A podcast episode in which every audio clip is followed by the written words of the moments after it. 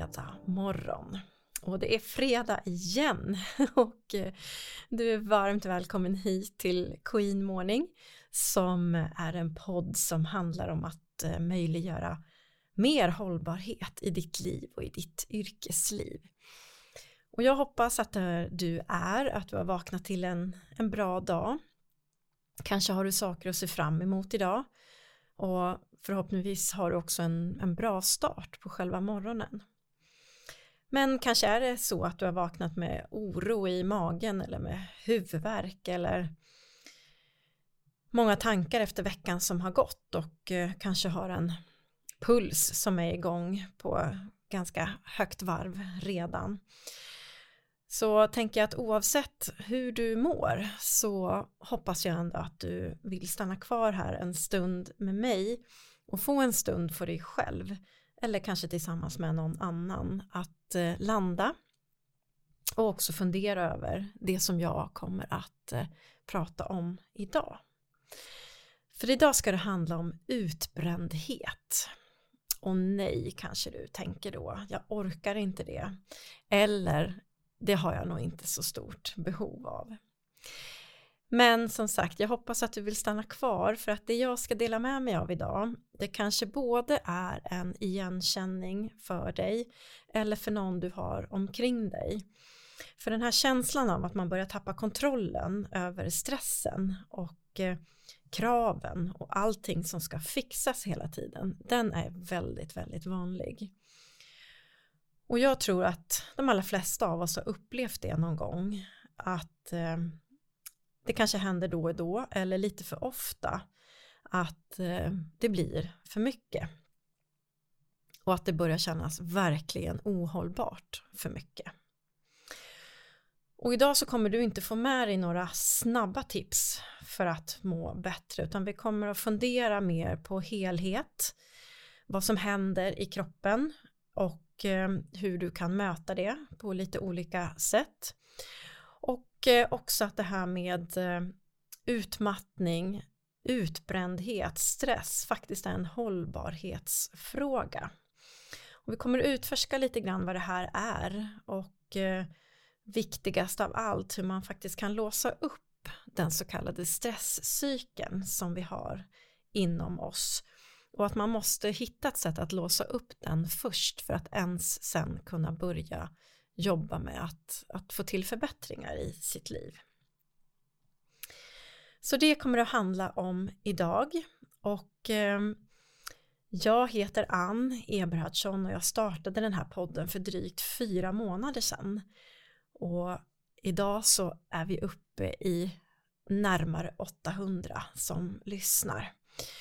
Och jag jobbar med hållbarhet och hållbar utveckling på väldigt många olika sätt och Eh, ändå så går allting ihop trots att det finns så många eh, perspektiv att jobba med hållbarhet utifrån. Och jag kommer att komma tillbaka till det lite senare idag. Jag tänker att vi börjar med att ta några djupa andetag för att landa i den här fredagen överhuvudtaget. Och om du har lyssnat på flera avsnitt tidigare så vet du att efter den här inledningen som jag brukar ha så kommer en stund av att försöka varva ner. Fredagen är ju liksom inledningen på helgen eh, och ibland är helgen den tid vi har att försöka återhämta oss på olika sätt. Men för vissa så är inte helgen det minsta lugnare än de andra dagarna för då ska allt det andra hinnas med som vi inte har hunnit i veckorna. Men jag tänker att försöka landa en stund här och nu och eh, försöka andas, vicka lite grann på huvudet, spänna kroppen så mycket du kan för att sedan slappna av muskel för muskel det kan vara en slags injektion av lite ny kraft och energi i den här stunden just nu. Och kanske har du som jag känt dig översköljd ibland av den här känslan av hur mycket jag än gör så räcker det inte till. Jag räcker inte till hemma, jag räcker inte till på jobbet, jag räcker inte till i mina relationer och parallellt med att vi känner så så översköljs vi också av eh, allt det som finns i medier av olika slag och inte minst de sociala medierna som handlar om mindfulness och bra mat vi ska äta och sömn vi behöver få till och eh, träning vi behöver få till och en massa andra saker. Och så vet vi att inget av det här funkar just nu för att vi har inte tid att ta tag i det för vardagen består av kanske barn som kämpar i skolan ens partner behöver stöd för att eh, han eller hon går igenom en omorganisation på sitt jobb eller en sorg efter en förälder som har just gått bort. Och du själv kanske har sagt ja till engagemang både här och där för att ingen annan någonsin ställer upp. Och sen kanske du har åldrande föräldrar eller för mycket att göra på jobbet själv. Och så tänker du, jag tänker, jag ska ta igen mig sen. Jag ska ta tag i det där sen. Eller så lurar man sig själv alldeles förträffligt genom att tänka att ja, men jag fick ju sova nästan hela natten i alla fall. Jag, jag är okej, jag kör på lite till. Det är då den här väggkänningen kan komma och jag träffar oerhört många människor i mina uppdrag och jobb eftersom jag jobbar med hälsa och hållbarhet och HR och coaching och jag får många förtroenden ifrån människor omkring mig och just nu hör jag väldigt mycket om stressen och om väggkänning, alltså när man känner att nu, nu är jag på väg att faktiskt eh, klappa ihop. Jag orkar inte så mycket länge till. Och har du varit med om det här någon gång då vet du kanske också vad den känslan sitter i kroppen någonstans när väggen börjar komma väldigt nära. För dig kanske det inte är en vägg, det är kanske är en annan bild du har men, men när vi pratar om väggkänning så tror jag i alla fall att du förstår vad jag menar. Och när jag var som mest utmattad för drygt fyra år sedan av mitt liv då liksom dallrade jag inombords. Det var som om alla mina organ och mitt skelett och mina muskler liksom var skilda från varandra och kom inte till ro. Det var som en växtverk kombinerat med trötthet eller hyperaktivitet om vartannat. Gapskratt och storgråt, oroliga nätter eller att jag låg däckad i soffan. Och när jag väl kom iväg till en läkare så fick jag göra ett antal undersökningar och sen så fick jag hålla fram mina händer. Bara rakt framför mig hålla fram mina händer. Och när jag såg hur de skakade i ett avslappnat tillstånd då var det som om hela kroppen visade mig mm, bra att du äntligen fattar nu och att du har tagit hjälp. Du ser ju att det här inte är okej. Och min läkare då som, som jag var hos, det var en fantastisk kvinna som ställde de där frågorna som jag behövde få. Och bara konstaterade väldigt lugnt och sakligt att du har slitit hårt i många år. Och det kommer att ta lite tid att få dig i balans. Men det kommer att gå och du kommer sen att känna dig starkare och mer erfaren av allt det här som händer. Och nu har du en kroppsupplevelse av ett tillstånd som du inte vill tillbaka till igen. Och den upplevelsen kommer att bli din kompass framöver för att leva ett bättre liv. Jag kommer aldrig att glömma det där som hon sa. Det har följt mig eh, under de här åren på många sätt och vis.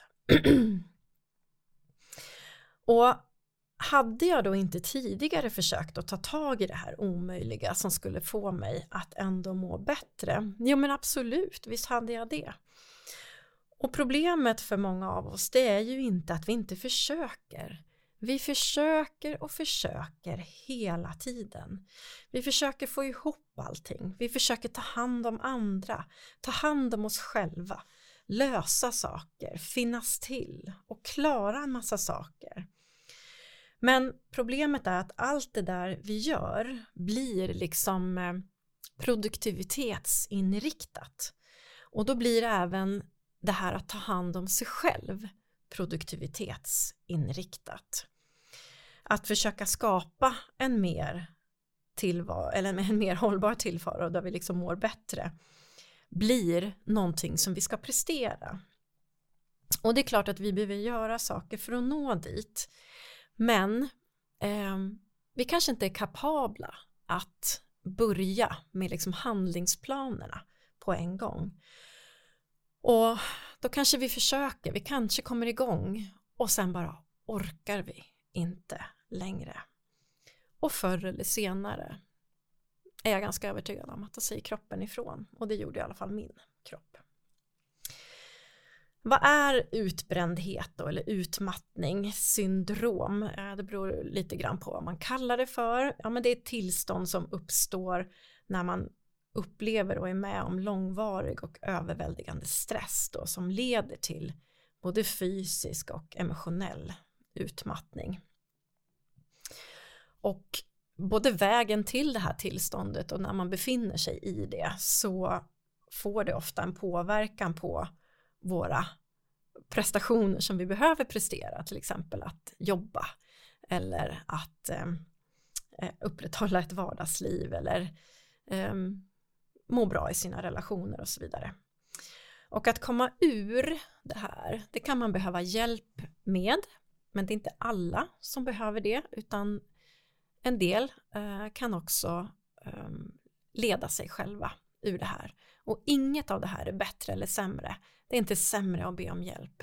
Det är inte bättre att eh, leda sig själv vidare ur det här. Det viktigaste, det är ju att må bättre. Och det kan vara viktigt att känna igen symptomen och, och varningssignalerna på att det här är på väg för att kunna ta tag i det här i tid. Och vanliga symptom som jag tror att vi känner igen allihopa det är den här kroniska tröttheten. Alltså inte det att man kanske bara är trött på morgonen eller, eller extra trött på kvällen utan man, man går och känner sig trött hela tiden mer eller mindre. Att motivationen minskar, det är inte roligt med någonting eller man har inte lust med någonting.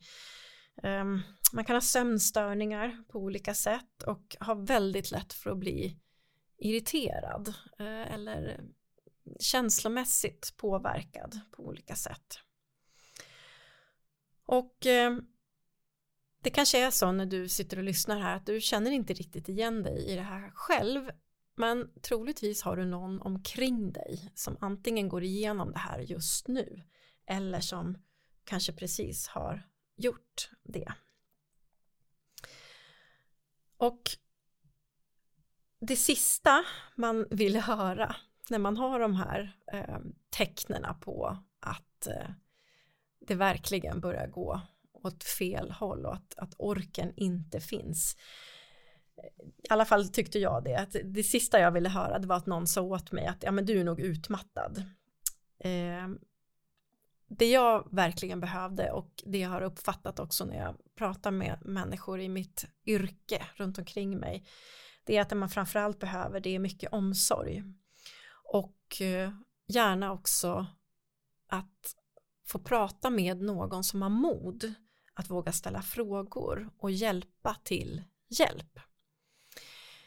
Så har du någon runt omkring dig där du ser de här symptomen så behöver inte du ställa diagnosen att du, den här personen är utmattad.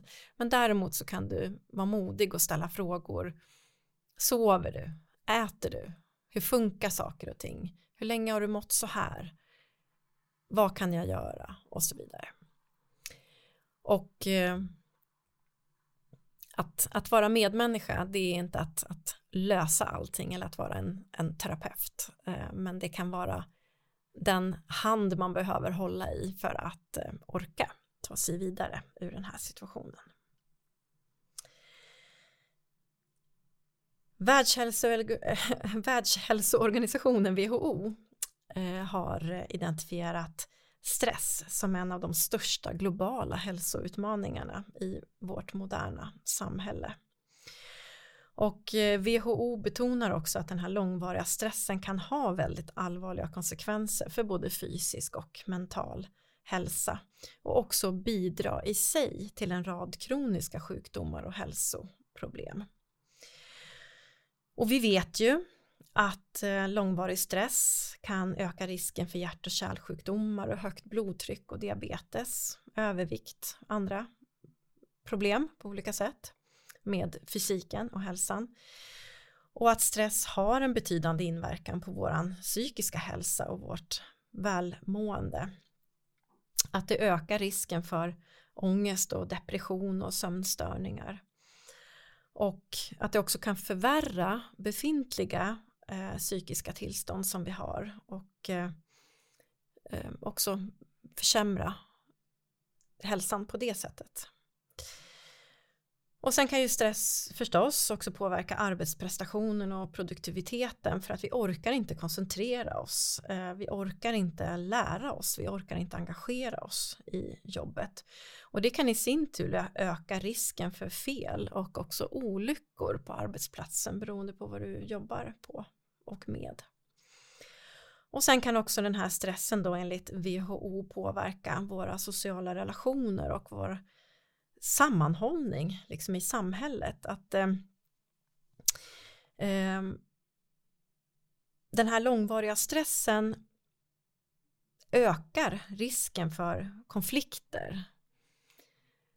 Ökar risken för att vi isolerar oss eller att det uppstår missförstånd mellan oss och att det kan bidra till ökad spänning och i, i sin tur faktiskt otrygghet i samhället och det underminerar liksom stabiliteten på något sätt.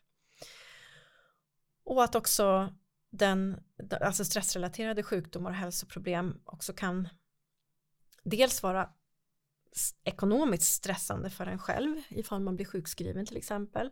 Men det blir ju också en, en ekonomisk konsekvens för samhället eftersom vi får ökade kostnader då för hälso och sjukvård och eh, förlorad arbetsförmåga.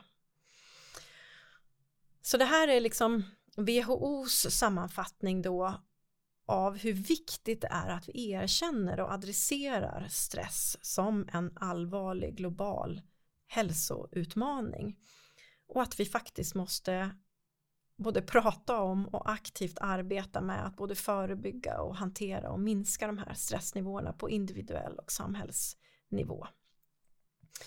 Och ett av målen i, i Agenda 2030-målen, alltså de av FN definierade hållbarhetsmålen, kan tydligt då kopplas till hälsa och välmående och det är mål 3 som heter god hälsa och välbefinnande. Och eh, dels handlar det om att vi alla i hela världen ska ha tillgång till hälsovård av tillräckligt hög kvalitet och kunna må bra. Och här finns målsättningar om att minska spädbarnsdödlighet och mödradödlighet och bekämpa smittsamma sjukdomar. Men här finns också målsättningar om att minska de icke smittsamma sjukdomarna och det är ju det som är kopplat till våra levnadsvanor. Eh, hjärt och kärlsjukdomar, diabetes, cancer och så vidare. Och det är också att främja mental hälsa och välbefinnande och se till att ge stöd och hjälp till de som lider av det och behöver den hjälpen helt enkelt. Så att det finns ju, när jag pratade i början om hur det här med olika hållbarhetsaspekter går ihop på så många olika sätt så, så är det så tydligt för mig att vårt mående eller snarare vårt vår brist på välmående i världen. Det är inte bara i Sverige utan det här är ju globalt. WHO är en global organisation. Ehm, det ställer till problem för oss. Ehm, hållbarhetsproblem. Och därför behöver vi komma till rätta med dem också. För att vi ska ha ork och uthållighet att också kunna bygga hållbara relationer, familjer, samhällen, eh, ja, alla sammanhang som vi befinner oss i på olika sätt för att kunna se till att den här världen blir bättre och mer hållbar. Så det här hänger liksom ihop. Eh, jag, hoppas ni, jag hoppas ni kan se det lika tydligt som jag. Eh, det finns också forskning som visar att eh, fler kvinnor än män tenderar att bli utmattade och ehm, på grund av, av stress. Och det finns en massa olika förklaringar till det här. Eh, och det kan vara en kombination av både biologiska och psykologiska och kulturella faktorer. Eh, men inte minst också hormonell påverkan. Och sen att eh, på många håll i världen så tar kvinnor fortfarande ett större ansvar för både arbetsliv och hemarbete och att det blir eh, Eh, en vad ska jag säga, aktivitet och produktion som är påslagen precis hela tiden. Och det kan öka den här risken för utbrändhet. Men också att vi det är inte alldeles ovanligt att vi kvinnor kan känna ett större tryck att ta ansvar för att liksom balansera arbete och familj och andra åtaganden samtidigt. Vi tror att vi ska måste klara av allt det här och vi kan också sätta press på varandra på ett ohälsosamt sätt. Och det kan också vara så att vi har liksom eh, förväntningar på varandra i en, i en relation som eh, ja, gör att det påverkar hur vi känner för att ta ansvar om familj eller andra runt omkring oss så att vi kan ibland vara mer benägna att liksom offra vår egen hälsa och vårt välbefinnande till förmån för andras välmående. Och sen finns det också biologiska skillnader förstås. Sen är det ju så att, att både män och kvinnor, alltså alla människor kan ha svårt, att, alltså man kanske var obekväm med att prata öppet om hur man påverkas av stress och utbrändhet. Även om det är så att vi kanske pratar mer om det idag än för några år sedan så är det fortfarande svårt för en del att eh, söka och få det stöd och den hjälp man behöver i tid.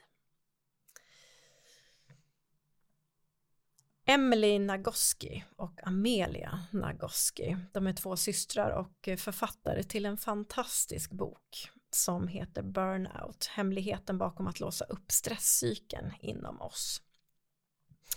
Och Emily hon är doktor i hälsovetenskap och hennes syster Amelia hon är doktor i musikvetenskap.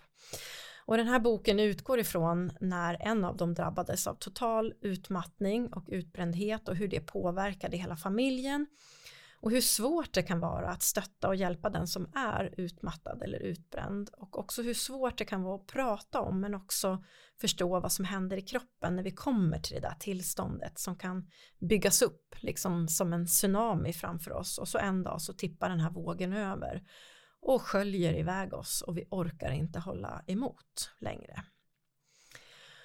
Och först så behöver vi förstå vad som händer i kroppen när vi själva kan ställa den här diagnosen utmattad eller utbränd. Eller när vi har väggkänning. Um, ibland så kan man få den diagnosen lite för snabbt i vården um, när det kanske egentligen handlar om hormonell obalans kopplat till sköldkörteln eller klimakteriet eller annan hormonell påverkan. Men jag har också träffat så många människor, både kvinnor och män, som hade hoppats på att när man väl går till läkaren att, att eh, läkaren skulle hitta något annat. En riktig sjukdom, en riktig diagnos. Därför att det är ett nederlag att få diagnosen utmattad. Vi skäms. Jag klarade det inte. Jag hör till de svaga. För det finns inga snabba läkemedel eller enkelbot när vi har blivit utmattade, utan ibland är det en lika lång väg till ett bättre mående som det har tagit att nöta ner sig själv av olika skäl. Men det är så oerhört vanligt att eh, få det här beskedet och som tur är så pratar vi ju mer om det här idag än vi gjorde för några år sedan. Men det är fortfarande svårt, jag vet det, för många att acceptera att få det här beskedet. Du är utmattad. Så förstå, för att förstå lite grann vad som händer i kroppen då så behöver vi bekanta oss med vagusnerven. Eh, och det är den tionde hjärnnerven. Eh, det är en lång nerv som sträcker sig ända från hjärnan och ner till buken och passerar ju många organ där längs vägen som ni vet. Och den har en central roll i det som kallas för det parasympatiska nervsystemet som är väldigt viktig del för att eh, reglera eh, kroppens eh, vila och återhämtningsrespons. Så vagusnerven är liksom chef för, ansvarig för att kontrollera många av kroppens inre funktioner och reglera till exempel hjärtfrekvensen, våra matsmältningsfunktioner, reglerar andningen och kommunikationen mellan hjärnan och kroppen. Och när vi upplever långvarig stress och utmattning då kan aktiviteten i den här vagusnerven, alltså den som går ända från hjärnan och ner i buken, den kan påverkas negativt.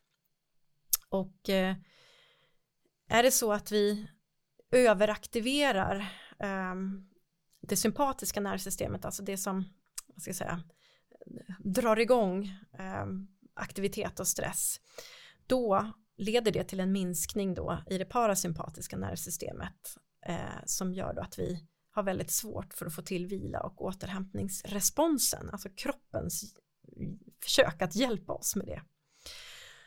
Och då, då blir det fysiologiska effekter av det.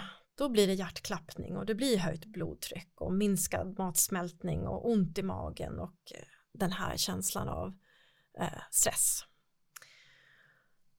Och eh, med det sagt så är det ju inte konstigt att hela vi, hela systemet av muskler och organ och tankeverksamhet och hjärtslag påverkas när vi har slitit hårt. Och det jag tycker så mycket om med Emelies och Amelias bok och forskning och egen berättelse det är hur de pratar om möjligheterna att må bättre utan att det blir prestationsinriktat. Och då pratar de om att man behöver förstå sin stresscykel och hur man fungerar och varför man reagerar som man gör.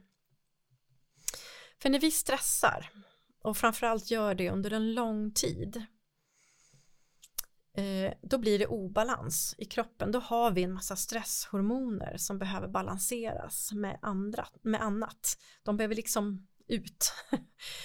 och eh, för att förstå och hantera det som händer i kroppen så behöver vi bli medvetna om både våra tankar och känslor och de kroppsliga reaktionerna som vi har inom oss när vi blir frustrerade. Därför de här stressreaktionerna är ju också uttryck för frustration.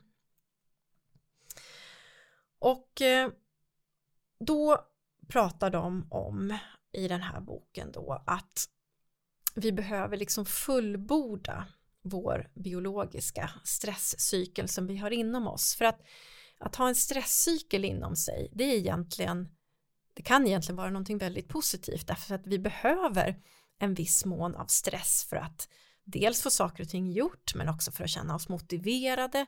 Alltså det finns ju positiv stress, det som driver oss, det som för oss framåt. Och sen finns det ju den här negativa stressen som vi inte mår bra av.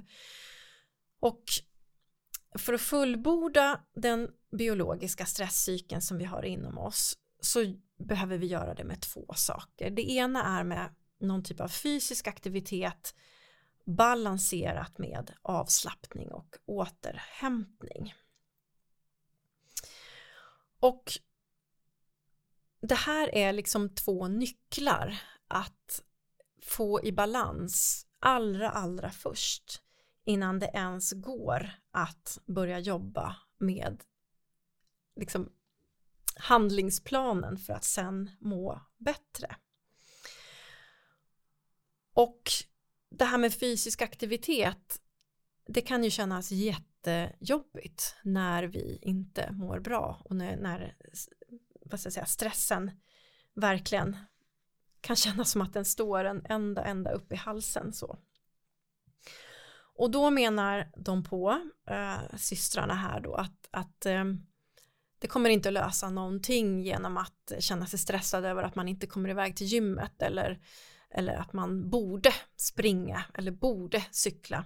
Utan den fysiska aktiviteten här, det handlar om att hitta någon typ av rörelse varje dag så att man hjälper kroppen att eh, faktiskt rent fysiskt göra sig av med en del av frustrationen och också de här få, en bättre kemisk balans helt enkelt på insidan.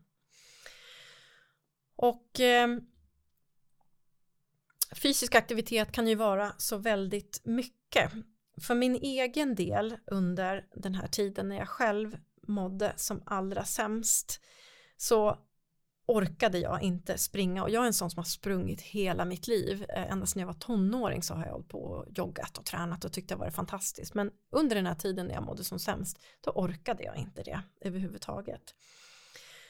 Um, så då, då försökte jag hitta annan rörelse istället. Och ja, jag har hund så att jag kommer naturligtvis ut på lite promenader. Men det jag hittade det var faktiskt dans. Och det kan ju låta jättekonstigt liksom. Men att ploppa i hörlurar i öronen och eh, lyssna på musik som gjorde att jag ville liksom röra på mig. Det det blev en jätteviktig eh, ny fysisk aktivitet för mig. Och jag började också prova på yoga.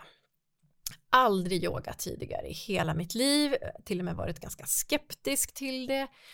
Um, men så hittade jag en väldigt enkel och avskalad instruktionsfilm ehm, på YouTube som jag tror hette yoga för superstressade eller någonting sånt där. Och det var egentligen ja, men stretchövningar och att bara hitta sin andning överhuvudtaget i ungefär tio minuter. Och det tog några dagar, men inte så många dagar förrän jag faktiskt märkte att det där gav en väldigt bra effekt. Så med de här två de här två komponenterna eh, dansen eh, och eh, yogan det blev det som eh, systrarna pratade om då. Att, att fullborda min biologiska stresscykel det tillstånd som jag var då. Och att hitta den här balansen, att liksom börja med en rörelse i kombination med att hitta något sätt att slappna av på. Det, den, den plattformen måste liksom lägga sig först då innan det går sen att börja jobba med det som ska bli bättre. Och jag fick hålla på ganska länge med det här. Men det var verkligen, kan jag säga nu i efterhand, det som var nycklarna till att eh, hitta kraft, eh, hitta motivation och ens ork att eh, fortsätta. Det kan ju också vara så att det är sömnen du behöver börja med eller någonting annat det, det, här, här gäller det ju verkligen att hitta sin, sin egen väg framåt och hitta det som ja men har lägst tröskel skulle jag vilja säga. För att det är ju inte meningen att det här ska vara prestationsinriktat utan det här är ju då meningen att hjälpa till och balansera upp för att komma upp på en nivå där du kan ta dig vidare. När jag hade hållit på med det här ett bra tag, då kom jag fram till att eh, nu är det möjligt för mig att börja sätta upp något slags mål framåt. Och det behöver inte vara särskilt konkret egentligen utan det kan vara att du tar sikte på ett antal månader framåt i tiden och bara skriver en berättelse. Så här skulle jag vilja må då det här önskar jag, så här hoppas jag att det ska vara. Och orkar du inte skriva, rita upp det, sätt upp en lapp på kylskåpet eller bredvid sängen så att det finns nära. Och sen börja med små, små steg att göra förändringar i dagliga rutiner som kan minska på stressen totalt sett. Och det kan ju vara då att öka på den här fysiska aktiviteten som ligger nu som en bottenplatta i livet för dig på ett annat sätt. Med promenader eller eh, vad det nu kan vara för någonting. Och här vill jag säga till dig också som kanske går bredvid någon annan då som är utmattad just nu att eh, här kan man vara till otroligt stor hjälp att faktiskt ta med en person ut. Kom vi går en sväng. Vi tar en promenad. Vi eh, jag kommer och hämta dig så, så går vi hit eller gör det här. Alltså hjälpa till med rörelsen tills det sätter sig lite bättre. Sen så kan det också vara så när kraften börjar komma ändå tillbaka, för det gör den så småningom, då kan man också behöva schemalägga sina rutiner. Och då kommer vi kanske in lite mer på det som kan kännas prestationsinriktat, men då har du ju ändå återhämtat dig och med rörelsen hanterat din stresscykel under en längre period. Så att finns det kraft till att börja schemalägga lite mer så, Ehm, så kan det göra väldigt, väldigt stor skillnad. Att se till att det finns en stund varje dag som bara är din. Att det finns tid för återhämtning, att det finns tid för rörelse, att det finns tid för vila och så vidare. Jag behövde själv schemalägga det här i början därför jag orkade inte tänka så många och så långa tankar. Och då var det mycket lättare att titta på ett schema att nu ska jag göra det här i tio minuter eh, och till slut så faktiskt så blir ju det på något sätt rutinerna som bär en framåt. Och sen när det där börjar fungera lite bättre, men då kan man börja utmana sig själv att liksom öka svårighetsgraden och, och också börja identifiera vad det är för tankar jag har som kommer. Och eh, så småningom också börja titta på vad är det för någonting som jag har varit med om och hur hamnade jag där och hur ska jag göra för att inte komma dit igen och då kommer vi ju in på det här med att, att börja sätta gränser, att eh, förstå sina egna tankar och att också se mönster. Och det ligger lite längre fram.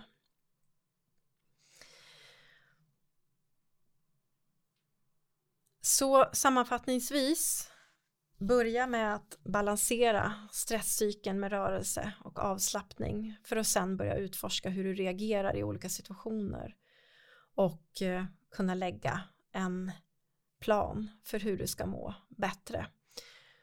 Och många, många gör det här på egen hand och många, många tar hjälp. Och det är som sagt inte bättre eller sämre än något av det, utan det är allting är bra. För du kommer att må bättre, det vågar jag påstå. Och jag vågar också påstå att det är en enorm styrka och till och med någonting du ska lyfta fram eh, i olika sammanhang och bara också berätta för dig själv att jag har varit nära eller varit in i den där väggen och vägen därifrån har lärt mig om vem jag är, vad jag behöver och vad jag vill och jag har lärt mig balansera min stresscykel. Så försök att omfamna det som händer och omfamna också de du har omkring dig som mår så här. Och tänk på att det är en väg till mer hållbarhet. Och jag får ingen provision på att rekommendera den här boken. Men vill du ha tröst och igenkänning och stöd så kan jag varmt rekommendera den här boken Burnout av systrarna Nagoski. Och eh, vill du ha hjälp och stöd med hållbara förflyttningar i ditt liv så är du varmt välkommen att höra av dig till mig. Jag har också nu börjat med en kostnadsfri onsdagscoaching på onsdagskvällar dit du kan komma med vad du än funderar på så tar vi det tillsammans därifrån. Och där kan du boka tid via min sida på LinkedIn eller skriva till mig. Jag hoppas du inte känner dig mer utmattad av den här halvtimmen utan att du har fått någonting att fundera över och eh, också känner att det kanske är min stresscykel som jag ska börja med att försöka hitta en balans i. Och eh, nu är det fredag och jag vill önska dig en eh, fin fortsatt dag och en återhämtande helg med kraft att njuta eller kraft att komma vidare från det som är ohållbart. Det kan bli bättre. Jag vet det. Och var rädd om dig. För det finns bara en som du.